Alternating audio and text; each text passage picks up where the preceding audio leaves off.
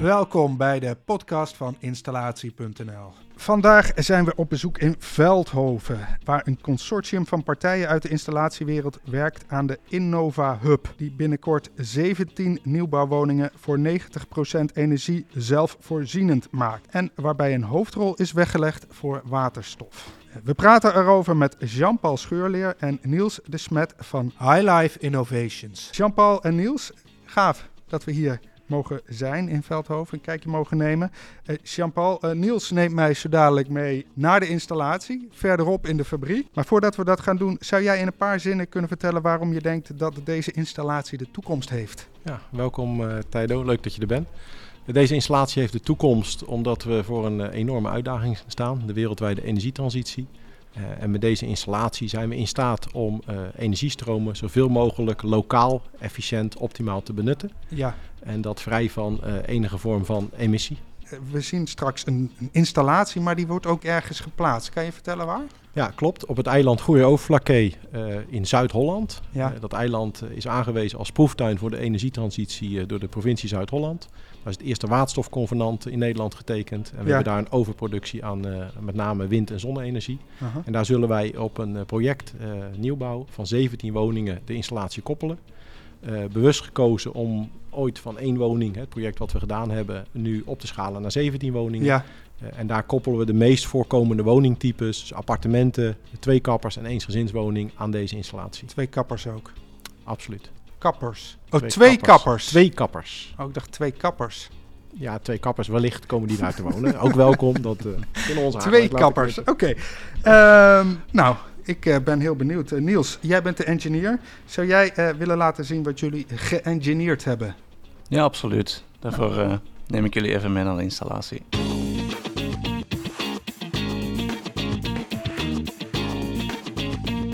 We zijn nu in de fabriekshal van VAE, een van de partners, automatisatiepartner. Ja. Hier binnen bouwen we de installatie nu op in een testomgeving, ja. waarbij de interne ruimtes een één op één afmeting zijn van, de, van het uiteindelijke gebouw zoals je ziet, alles hier in hout. Ja. Maar dat laat ons toe om de installatie al op te bouwen zoals die zou zijn op uiteindelijke locatie en ook volledig te testen in zijn, in zijn hele functionaliteit. Oké. Okay.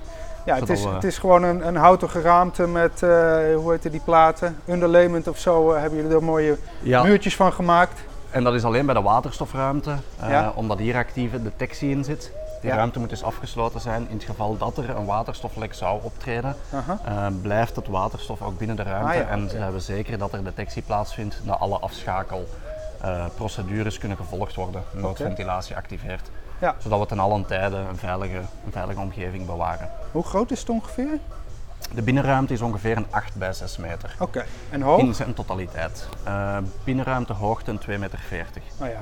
En hebben jullie daar dan echt uh, al die ruimte nodig? Of heb je daar, heb je daar ja. Hij is nu nog redelijk ruim opgezet. De waterstofkamer zit wel, zit wel wat voller. Ja. Uh, maar zeker in de elektrische kamer of in de hydraulische kamer hebben we eigenlijk nog optimalisatieruimte. Oké. Okay. Hebben we in deze eerste installatie niet gedaan um, om, om toegang eigenlijk Precies, heel okay. eenvoudig te houden. Um, moest er één welke component uh, toch falen of er, ja. er, moet, er moet onderhoud gepleegd worden, dan, dan hoeft er niet veel bewogen te worden om, uh, om aan de nee. toestellen te geraken. Maar ook daar zien we, zien we optimalisatie ja. van ruimte wel mogelijk. Hij moet er altijd bij kunnen blijven natuurlijk.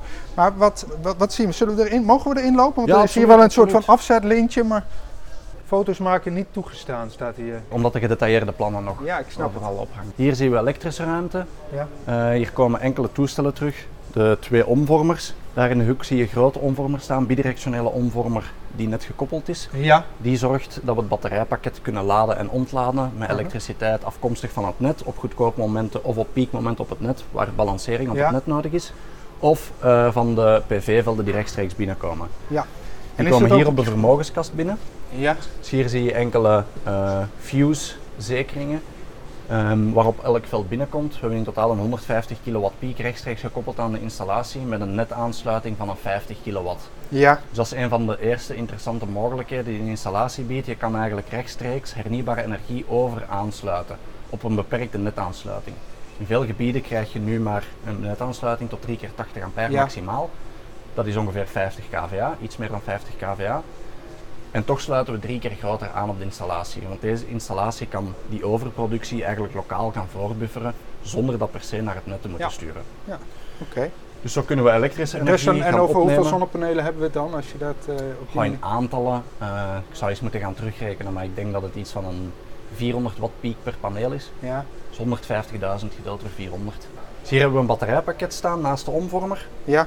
Een 2 à 3 kubieke meter in watervolume, laat ons zeggen. Ja. Met een bruikbare hoeveelheid energie van eh, 120 kilowattuur. Ja. Eh, met een C-rate van, eh, van half. Dus we kunnen op twee uur tijd eh, dit batterijpakket vol of leeg laten. Oké. Hier, komt, hier zie je ook ehm, ineens de beperkingen van een batterijpakket. Aha. Reageert heel snel, Ja. eh, hoog efficiënt, maar 1 à 2 uur aan vol vermogen en, en, en, en, die component zit vol of leeg. Ja. En dan, eh, dan heb je eigenlijk al gedaan met opslaan. Ja. Dit zijn dus allemaal losse componenten, losse batterijen. Ja. 1, 2, 3, 4, 5, 1, 2, 3. Dus is In 15. totaal 13 modules. 13, 13, dat is- modules en dit zijn twee controlemodules. Ah, oké. Ja. Dus de BMS en dan eh, de vermogenscontrole. Ja. De Die staan in, staan in een mooi kit zo. eh. Ja, dit ja. is ook de filosofie die in heel wat van de installatie wordt toegepast, waarin we eigenlijk modulair werken. Zo kan je een rek nog verder uitbouwen met modules om tot iets hogere spanningen te. Mhm. Ja. Eh, of je zet een rek bij om weer capaciteit bij te Ja. bouwen. Ja. Het nadeel, of laat ons zeggen een, een ander kenmerk aan, eh, aan, aan elektrische opslag en batterijopslag, is je kan vermogen en capaciteit eigenlijk niet ontkoppelen van elkaar. Wil jij capaciteit bij, moet je een extra rek zetten, Ja. maar dan gaat ineens ook je vermogen maal 2. Oké. Dus Ja. wij zien de batterij echt als een, als een vermogenscomponent Mhm. eh, om elektrische energie snel te kunnen leveren, om te kunnen reageren op responsen tot op, tot op milliseconden basis. Maar voor de langdurige energieopslag, daar gebruiken we waterstof Oké. voor. Daar gaan we zo dadelijk aan toe komen. Ja. Voor, eh, voor we naar de hydraulische kamer gaan, want je, je zou er snel voorbij lopen, van buitenaf Oh. is het wel eh, een oninteressante kast. Ja. Dit noemen we het ECS, dus ons Energy Control System. Ja. Hier zie je heel wat vermogen, eh, beheersing, Mhm.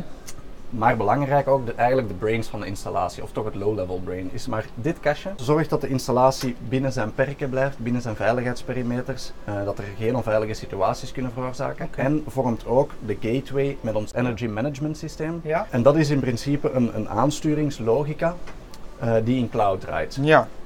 Dus, Dus deze die, controller heeft geen visie van de buitenwereld, heeft geen idee van wat het weer gaat doen de komende dagen, wat de energieprijzen gaan doen, eh, heeft geen idee wat voor load er gaat aankomen, Nee. wat, wat de mensen gaan verbruiken van elektriciteit.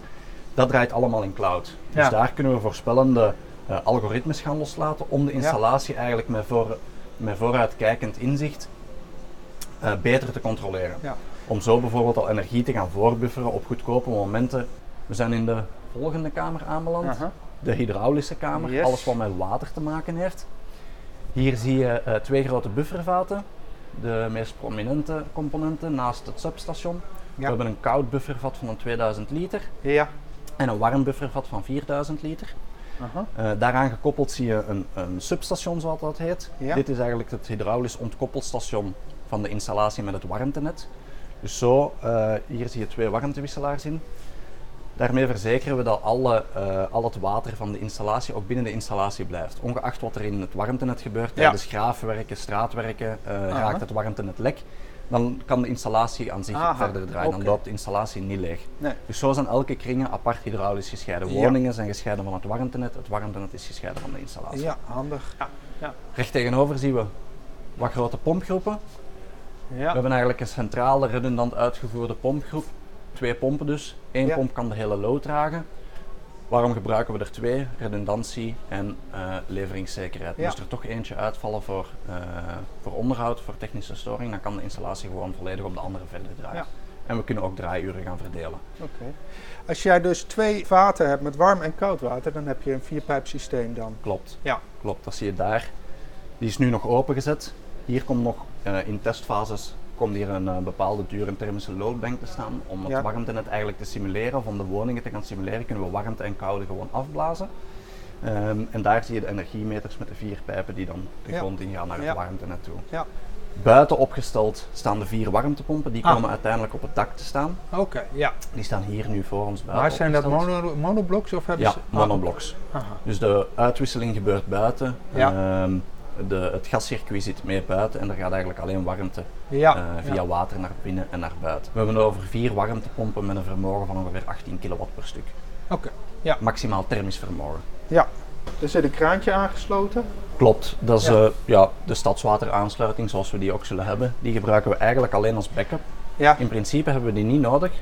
Heel het, eh, al het regenwater van heel het dakoppervlak wordt opgevangen in de uiteindelijke installatie Ja. en in een regenwaterton gestoken in de, Ja. in de grond van een 2000 liter.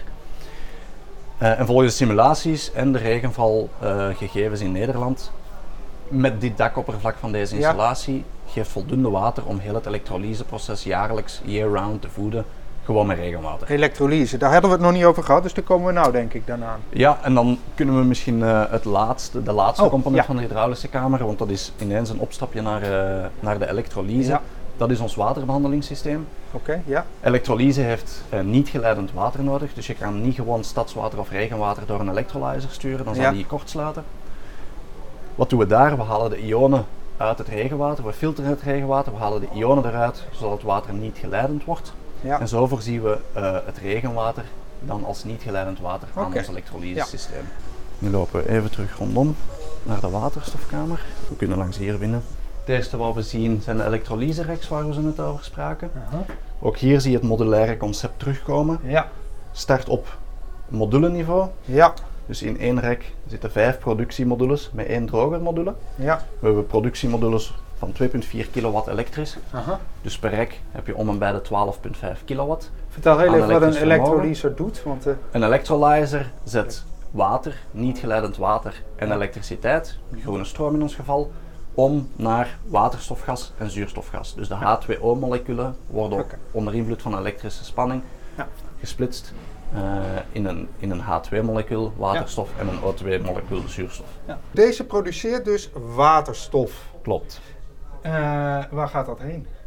Dus dit, deze waterstof wordt geproduceerd tot een druk van 35 bar. Ja. Dat is ineens onze maximale lage drukopslag. Ja.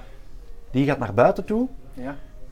Buiten staat er een eh, lage druktank opgeslagen. Ja. Gebruiken we staalflessen voor Ja. eh, op dit moment. Eén lage drukopslag gaat tot 35 bar. Daartussenin zit een compressiesysteem Aha. wat ons toelaat om de druk te verhogen tot 300 bar. In dezelfde flessen? Of, eh? Nee, het is een gelijkaardige bundel. Het is, het is eigenlijk dezelfde bundel. Ja. Ehm, de lage drukbundel gebruiken we ver onder zijn, eh, onder zijn bruikbare druk. De hoge drukbundel die gaat tot 300. Oké.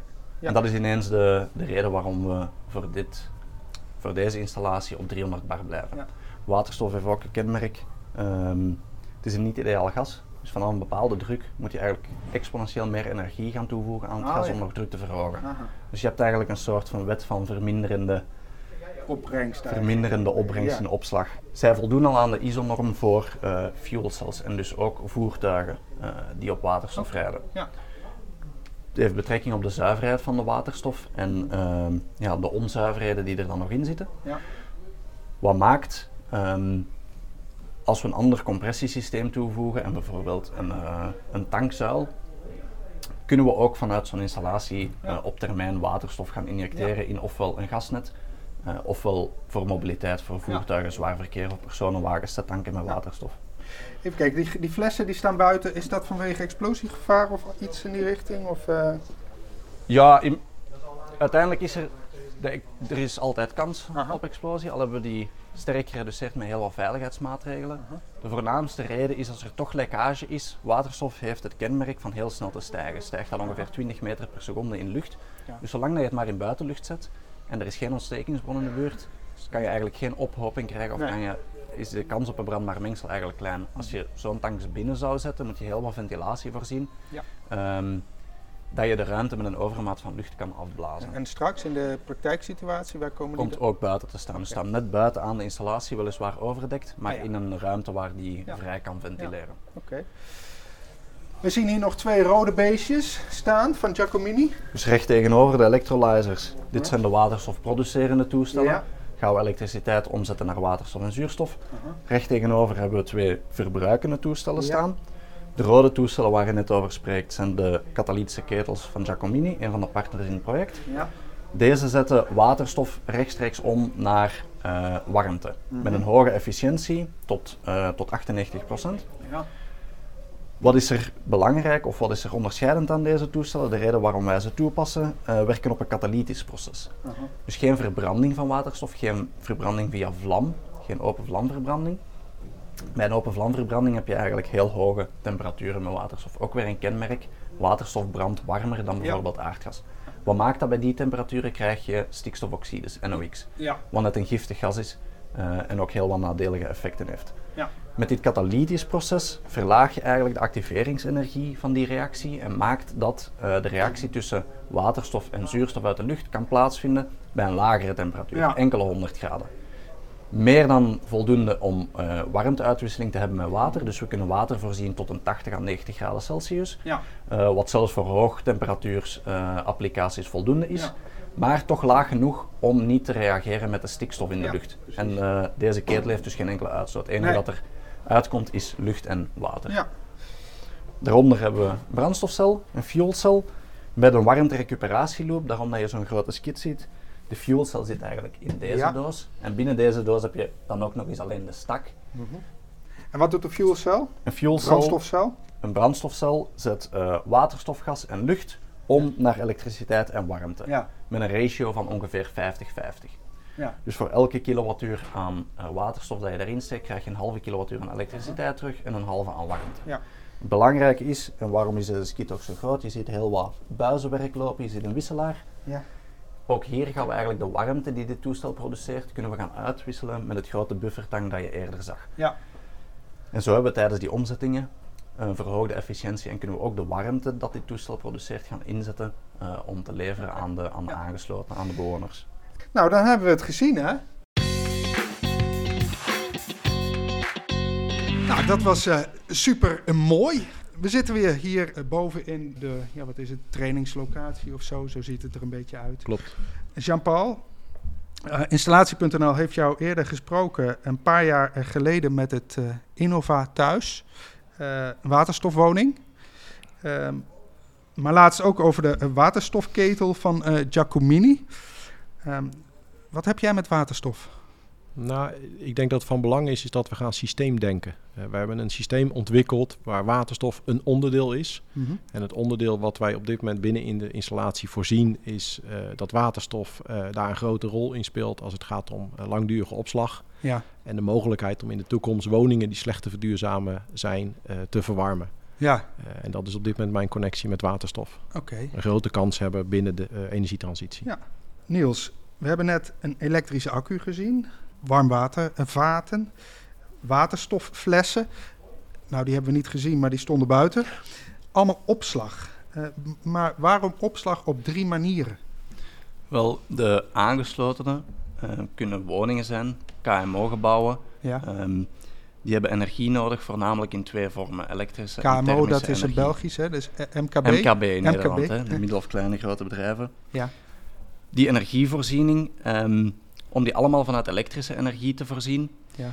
uh, heb je eigenlijk heel wat extra elektrisch vermogen nodig. Ook wat we eerder al hebben gezien in de installatie, om uh, die overproductie te kunnen opslaan, kom je al snel bij, bij vrij grote capaciteiten energiehoeveelheden. Als je het allemaal in batterijen ja. wilt gaan doen, heb je heel hoog vermogen aan batterijen en ook heel veel ruimte aan batterijen. Mm -hmm. um, en ook een heel hoge kost. Vanaf een, bepaald, um, vanaf een bepaalde opslag in energie ja. uh, haalt eigenlijk de totale kost van elektrische opslag uh, waterstof in. Dus vanaf een bepaalde opslag aan energie is waterstof een goedkopere manier ja. van opslaan. Is ook een redundante manier. We kunnen nu vanuit elektrische energie warmte voorzien, maar met de ketel kunnen we ook vanuit waterstof warmte voorzien. Ja. Maakt dat we redundant um, warmte kunnen voorzien aan aangeslotenen. Ja.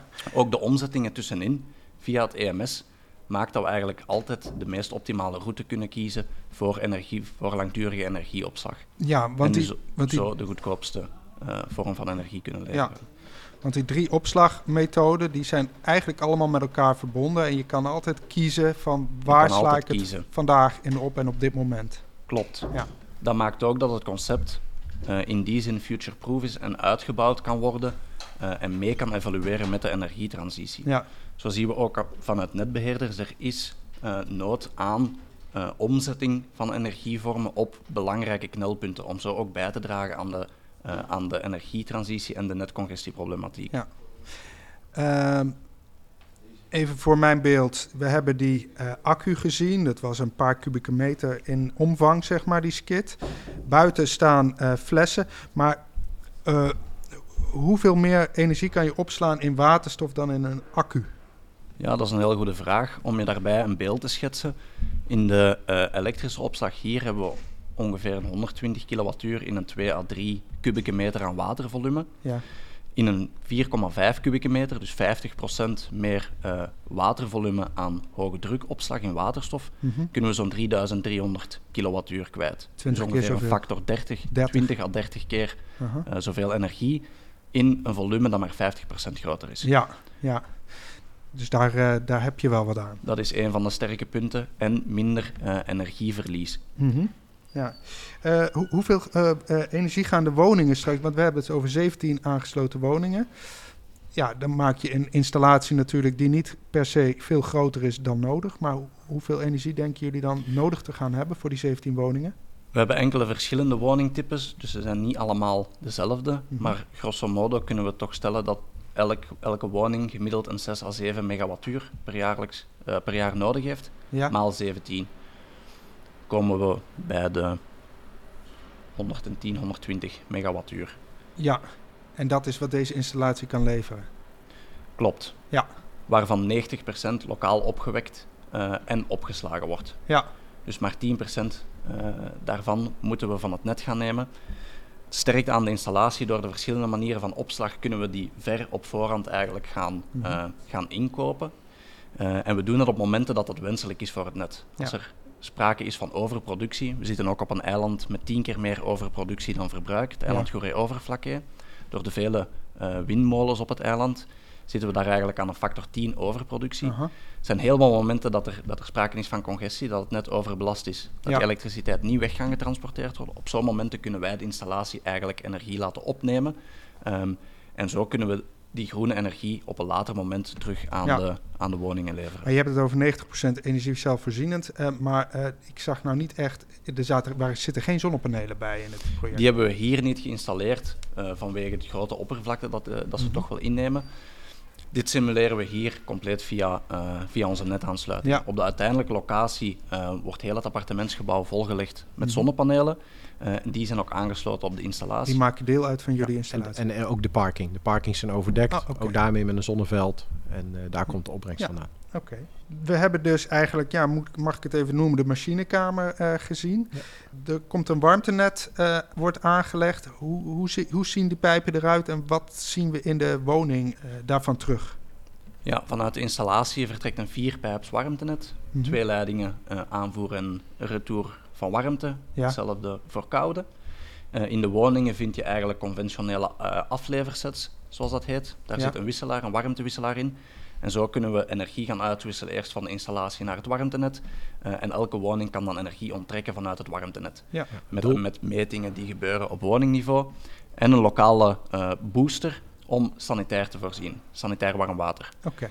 80% van de energie voor het sanitaire verbruik, dus voor de douches, warmwaterkranen of een bad, wordt uit het warmtenet gehaald. Mm -hmm. uh, de booster zorgt eigenlijk voor een lokale boost tot boven 65 graden. Ja. Um, om te voldoen aan alle eisen die gesteld worden voor sanitair water. Oké, okay. en die booster, hoe ziet die eruit? Moet je voorstellen, is een, uh, klein, een klein warmwatervatje eigenlijk van ja. 20, 30 liter dat met een elektrische weerstand op temperatuur gehouden wordt. Ja. Uh, en met een warmtewisselaar ook zijn warmte weer uitwisselt uh, aan het water. Oké, okay. dus dat gaat van 50 naar 70 of zoiets? 50 tot net boven 65. Ja. Jean-Paul, wat wilde jij nog zeggen? Ja, dat het uitgangspunt is, is dat de inwoner van de, van de, of de bewoner van de woning daar verder ja. niets van merkt. Hè. De nee. woning moet zo gewoon hè, uh, mogelijk zijn. Dus we gaan niet een heel fancy inrichting daaromheen maken. Het is vloerverwarming beneden, elektrische radiatoren boven. Eigenlijk zoals elke woning vanaf 2018 gasloos gerealiseerd is. Ja, ja, ja. Oké, okay, en uh, elektrisch betekent infraroodpanelen of zo? Of, uh... Ja, elektrische radiatoren. Oh, elektrische radiatoren. Ja. Uh, ja. Overigens, die machinekamer, wordt die ingebouwd in een gebouw of staat die los ergens? Ja, los in de wijk. Staat nu ruim opgezet dan in de toekomst gebruikelijk zal zijn een, een gebouw van 48 vierkante meter. Mm -hmm. waarbij we ook de installatie kunnen laten zien. Ja. maar die is inderdaad geïntegreerd binnen in de wijk. In de wijk, maar ja. niet in een, in, een, in een woongebouw. Nee, nee, nee, een losstaand gebouw. Ja, ja. Bewust voor gekozen nu. In de toekomst zou dat inderdaad uh, de centrale stookplaats van een uh, appartementencomplex kunnen zijn. Uh -huh. Oké. We hebben dan nu over uh, warmte, warm tapwater en warm cv-water. loopt er ook een elektriciteitskabel vanuit de technische ruimte naar de woning? Ik bedoel, ik kan me voorstellen dat je ook zegt van, nou, energie zelfvoorzienend, daar hoort ook elektriciteit bij. Regelgeving. Regelgeving. Ja. Regelgeving. Daar, uh, daar is regelgeving te volgen. Rechtstreeks, technisch gesproken, zou je het rechtstreeks ja. kunnen oplossen. Ook de is, voorkeur. Is wenselijk zelfs. Ja. Um, maar dat maakt dat de aangeslotenen um, hun recht van keuzevrijheid verliezen. Daarom is het, uh, is het verplicht dat zowel de aangeslotenen als de installatie rechtstreeks op het publiek elektriciteitsnet zijn aangesloten met elk hun eigen, um, okay. uh, met, met elk hun eigen meter. Goed, uh, jullie hebben hier de mogelijkheid om woningen dus 90% uh, uh, zelfvoorzienend te maken. Is dat altijd het doel, uh, Jean-Paul, in, van, van de Innova Hub, om zo zelfvoorzienend te zijn? Of zijn er nog andere mogelijkheden?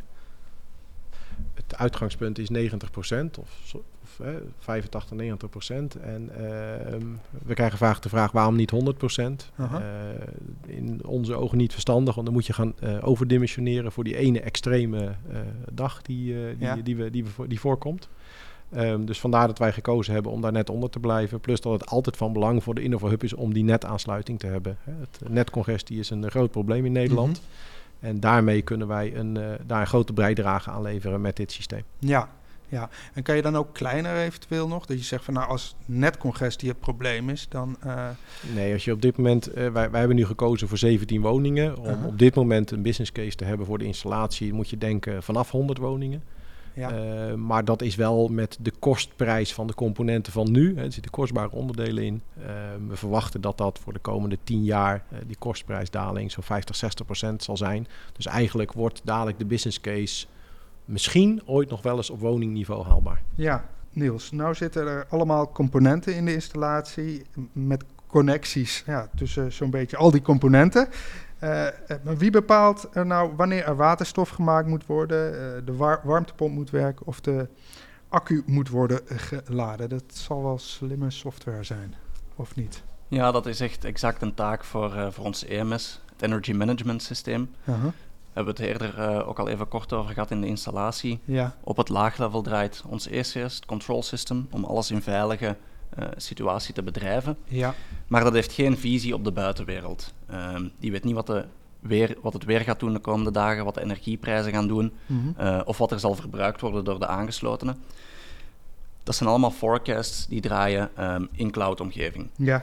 Dus zo kunnen we met voorkijkende, uh, met, met vooruitschrijdend inzicht, um, kunnen we gaan inschatten wat de zonnepanelen gaan opwekken op, uh, in vrij real-time basis. En zo weten we in de volgende uren of we een overproductie of een onderproductie gaan hebben. Mm -hmm. En wat het soort van load gaat zijn. Gaat er vooral elektrische energie nodig zijn?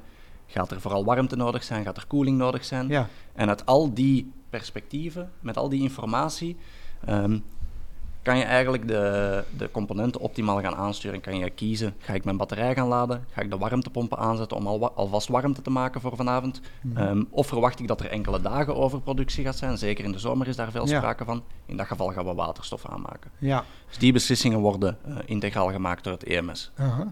Maar daar worden nu natuurlijk bepaalde aannames gedaan, want je moet toch beginnen met een bepaald soort software die keuzes maakt. Klopt. Maar straks ga je in de praktijk uh, krijgen dat mensen bijvoorbeeld uh, veel langer douchen dan verwacht of andere uh, zaken spelen. Dus een onderdeel van het EMS is simulatie. Ja. Daarin zijn de componenten gemodelleerd, de efficiënties, uh, hun opstartgedrag, hun transiëntgedrag. Mm -hmm. Nu, die aannames die moeten bevestigd worden. Dat is een van de redenen waarom we de installatie bouwen, is om ook te gaan bevestigen, reageert de installatie zoals wij verwachten? Ja. Onze forecast die we hebben van aangeslotenen, komt dat overeen met de realiteit? Hoe moeten die gaan bijgestuurd worden? Ja. Dus al die aannames die gaan nu bevestigd worden of gevalideerd worden met data die we opdoen in de praktijk. Ja, oké. Okay. Um, Jean-Paul, die installatie die staat niet op een eiland. Ja, staat op een eiland, Goeree overvlakke. Absoluut. Um, maar uh, niet in een eiland in de zin van staat helemaal los van het elektriciteitsnet. Um, ik kan me voorstellen dat je om je heen kijkt en denkt, ja, ik kan met dynamische tarieven werken, uh, dus alleen energie gebruiken als die goedkoper is en terugleveren als de stroom uh, duur is. Je kan ook zeggen, ik wil zo duurzaam mogelijk werken, dus sturen op CO2-uitstoot of anders de netbeheerder helpen om de netcongestieproblemen op te lossen. Uh, ja, er zijn allemaal keuzes. Waar kiezen jullie voor? We doen het allemaal. Ik denk dat het unieke van de installatie is dat we in staat zijn om die keuzes niet te hoeven maken. Mhm. Doordat we werken met een state-of-the-art uh, eh, EMS-systeem ja. en een diversiteit aan componenten binnen de installatie maakt dat maakt deze installatie ook zo uniek. Is dat we nogmaals, we hoeven niet te kiezen. We kunnen het allemaal doen. En daardoor ligt de lat ook ontzettend hoog. Oké, maar um, wat draagt dat bij aan de business case?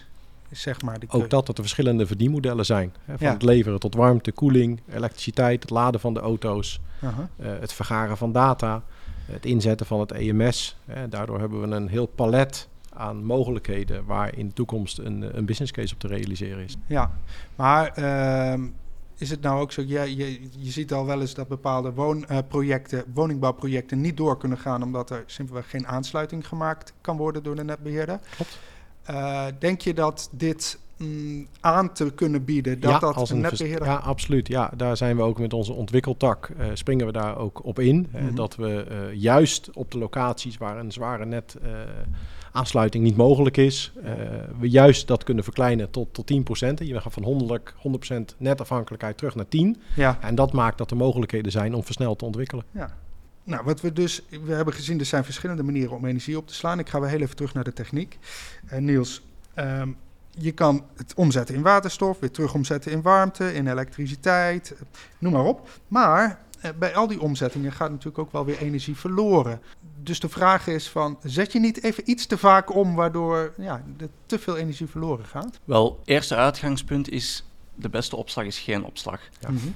We proberen ook in de woningen, of we sturen in de woningen ook uh, aan om zoveel mogelijk rechtstreeks te gaan verbruiken. Ja. Vandaar ook dat we de wagens uh, onderdeel maken, bidirectioneel van het concept. De elektrische auto's. Om ja. zo maar een voorbeeld te geven, op zonnige dagen, um, wanneer, wanneer de zon er is, zullen we de wagens bijvoorbeeld als eerste gaan laden uh, om een, omzetting, een verdere omzetting te vermijden. Ja. Daarbij komend, langdurige opslag, zoals eerder gezegd, waterstof, gaan we in de omzettingsprocessen van en naar waterstof, komt heel wat warmte voorbij, de mhm. inefficiëntie die vaak worden aangehaald, het overgrote deel daarvan is warmte. Ja.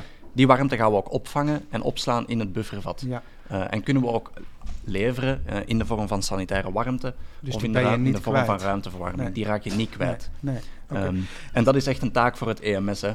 Uh, die, heeft, die heeft zicht op de efficiënties van alle componenten en die kan zo altijd uh, ja. de meest efficiënte uh, ja. manier van opslag verzekeren. Is het nou ook een, echt een, een seizoensoverbrugging? Dat je in de winter eigenlijk weinig opwek hebt van, van, van zonne-energie bijvoorbeeld? Dat is heel installatieafhankelijk. Hier hebben we daar absoluut sprake van, omdat het overgrote deel um, van de opwek hier van zonne-energie komt. -huh. Een bron die voornamelijk in de zomer zijn energie gaat opwekken.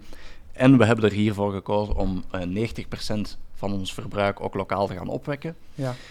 Op netniveau is dat iets um, wat meer uitgevlakt wordt. Ja. Uh, naarmate je wind- en zonne-energie uh, gaat toevoegen, wind wekt voornamelijk in de winter op. Uh -huh. En dan zie je eigenlijk dat die twee profielen complementair worden aan elkaar. Dus, en dat je sprake okay. hebt van een meer gelijkmatige opwek doorheen het jaar. Maar ook daar is er nood aan langdurige opslag. Maar spreek je niet over maanden van continu opslag, maar meer over dagen tot weken. Ja, ja, want dat waterstof dat je hebt, dat is, dat is niet voldoende om, om echt een periode van een paar weken door te komen. Voor deze installatie, voor deze wijk, wel. Uh, we kunnen onafgebroken een twee à drie weken okay. uh, aan energie uh, voorzien vanuit onze waterstofopslag. Ja, nou, dat is dan wel behoorlijk. Ehm, Welke partijen doen eigenlijk allemaal mee? Want dit is een consortium, ja, jullie uh, zijn daar onderdeel van, uh, maar niet de enige partijen. Daar ben ik eigenlijk wel benieuwd naar. En, maar ook van waarom willen al deze partijen in dit soort techniek uh, participeren? Ja, goed, het is, het is, wij denken dat het de toekomst is. Er staat veel te gebeuren. We hebben geprobeerd om, wat ik net al zei, de lat heel hoog te leggen. Om echt van A tot Z het hele, uh, de hele transitie in beeld te brengen. De manier waarop we dat gedaan hebben is dat ik als projectontwikkelaar uh, zelf de locatie heb, zelf de bouw in, uh, ja. in handen heb. en we daarmee eigenlijk een consortium gebouwd hebben met partijen, hebben we eigenlijk de, de, de, de crème de la crème uit de Benelux hebben we geselecteerd om mee te doen. Mm Waarbij de belangen van de partners zijn behartigd, hè, omdat we bij, bij volgende projecten dezelfde partners aan boord houden. Ja. En zo de slag te maken. En in mijn ogen is dat de manier om tot daadwerkelijke realisatie te komen. En dat zie je ook dat dat vaak nog wel eens een uitdaging is. Ja. Wie zijn die partners? We hebben een heel scala aan partners. Er komen heel wat componenten terug Ja. en ook heel wat verschillende disciplines, van elektriciteit tot warmte, waterstoftechnologie, heel Ja. wat engineering, software. Zo zit Giacomini ehm, bijvoorbeeld Ja. als partner in, de, in, de, in het project. Die hebben we gezien net. Fabrikant van heel wat hydraulische onderdelen ehm, en ook de fabrikant van de katalytische ketel. Aha. Belangrijke partner op vlak van hydrauliek. We hebben VAE, we zijn ook aanwezig bij VAE, Ja. zoals eh, eerder al gezegd, partner voor automatisatie, bordenbouw, vermogenelektronica. Van Dorp Installatietechnieken Ja. is ook een belangrijke partner. Uitvoering van eh, het hydraulische werk en een eh, welgekende ehm, eh, installateur. Absoluut waterstofbeliever ziet ook de toekomst van waterstof. We hebben Maurik en MVOI als, ehm, als industriële infrapartij. Mhm. En dan tenslotte, zeker niet onbelangrijk, Witte Bos eh, als systeemintegrator. ehm, en, en kijkt mee naar het engineering traject om documentatie, vergunningverlening Nou ja. ehm, ja. in orde te hebben. Ja. Wanneer gaat de bouw eh, van start of wanneer, wanneer kunnen we verwachten dat deze daadwerkelijk staat te draaien, te snorren in, eh, in, op Goeree Overflakkee? Drie weken geleden is de eerste paal de grond ingegaan in stad aan het Haringvliet op het eiland. Ja. En we verwachten einde dit jaar de woningen op te leveren, waarbij ook de installatie gekoppeld is in het project. Oké. Nou, Dan eh, hopen we weer terug te zien. we kijken er naar uit. Ja. Jean-Paul Scheurleer en Niels de Smet, dank jullie wel. Dankjewel. Dankjewel.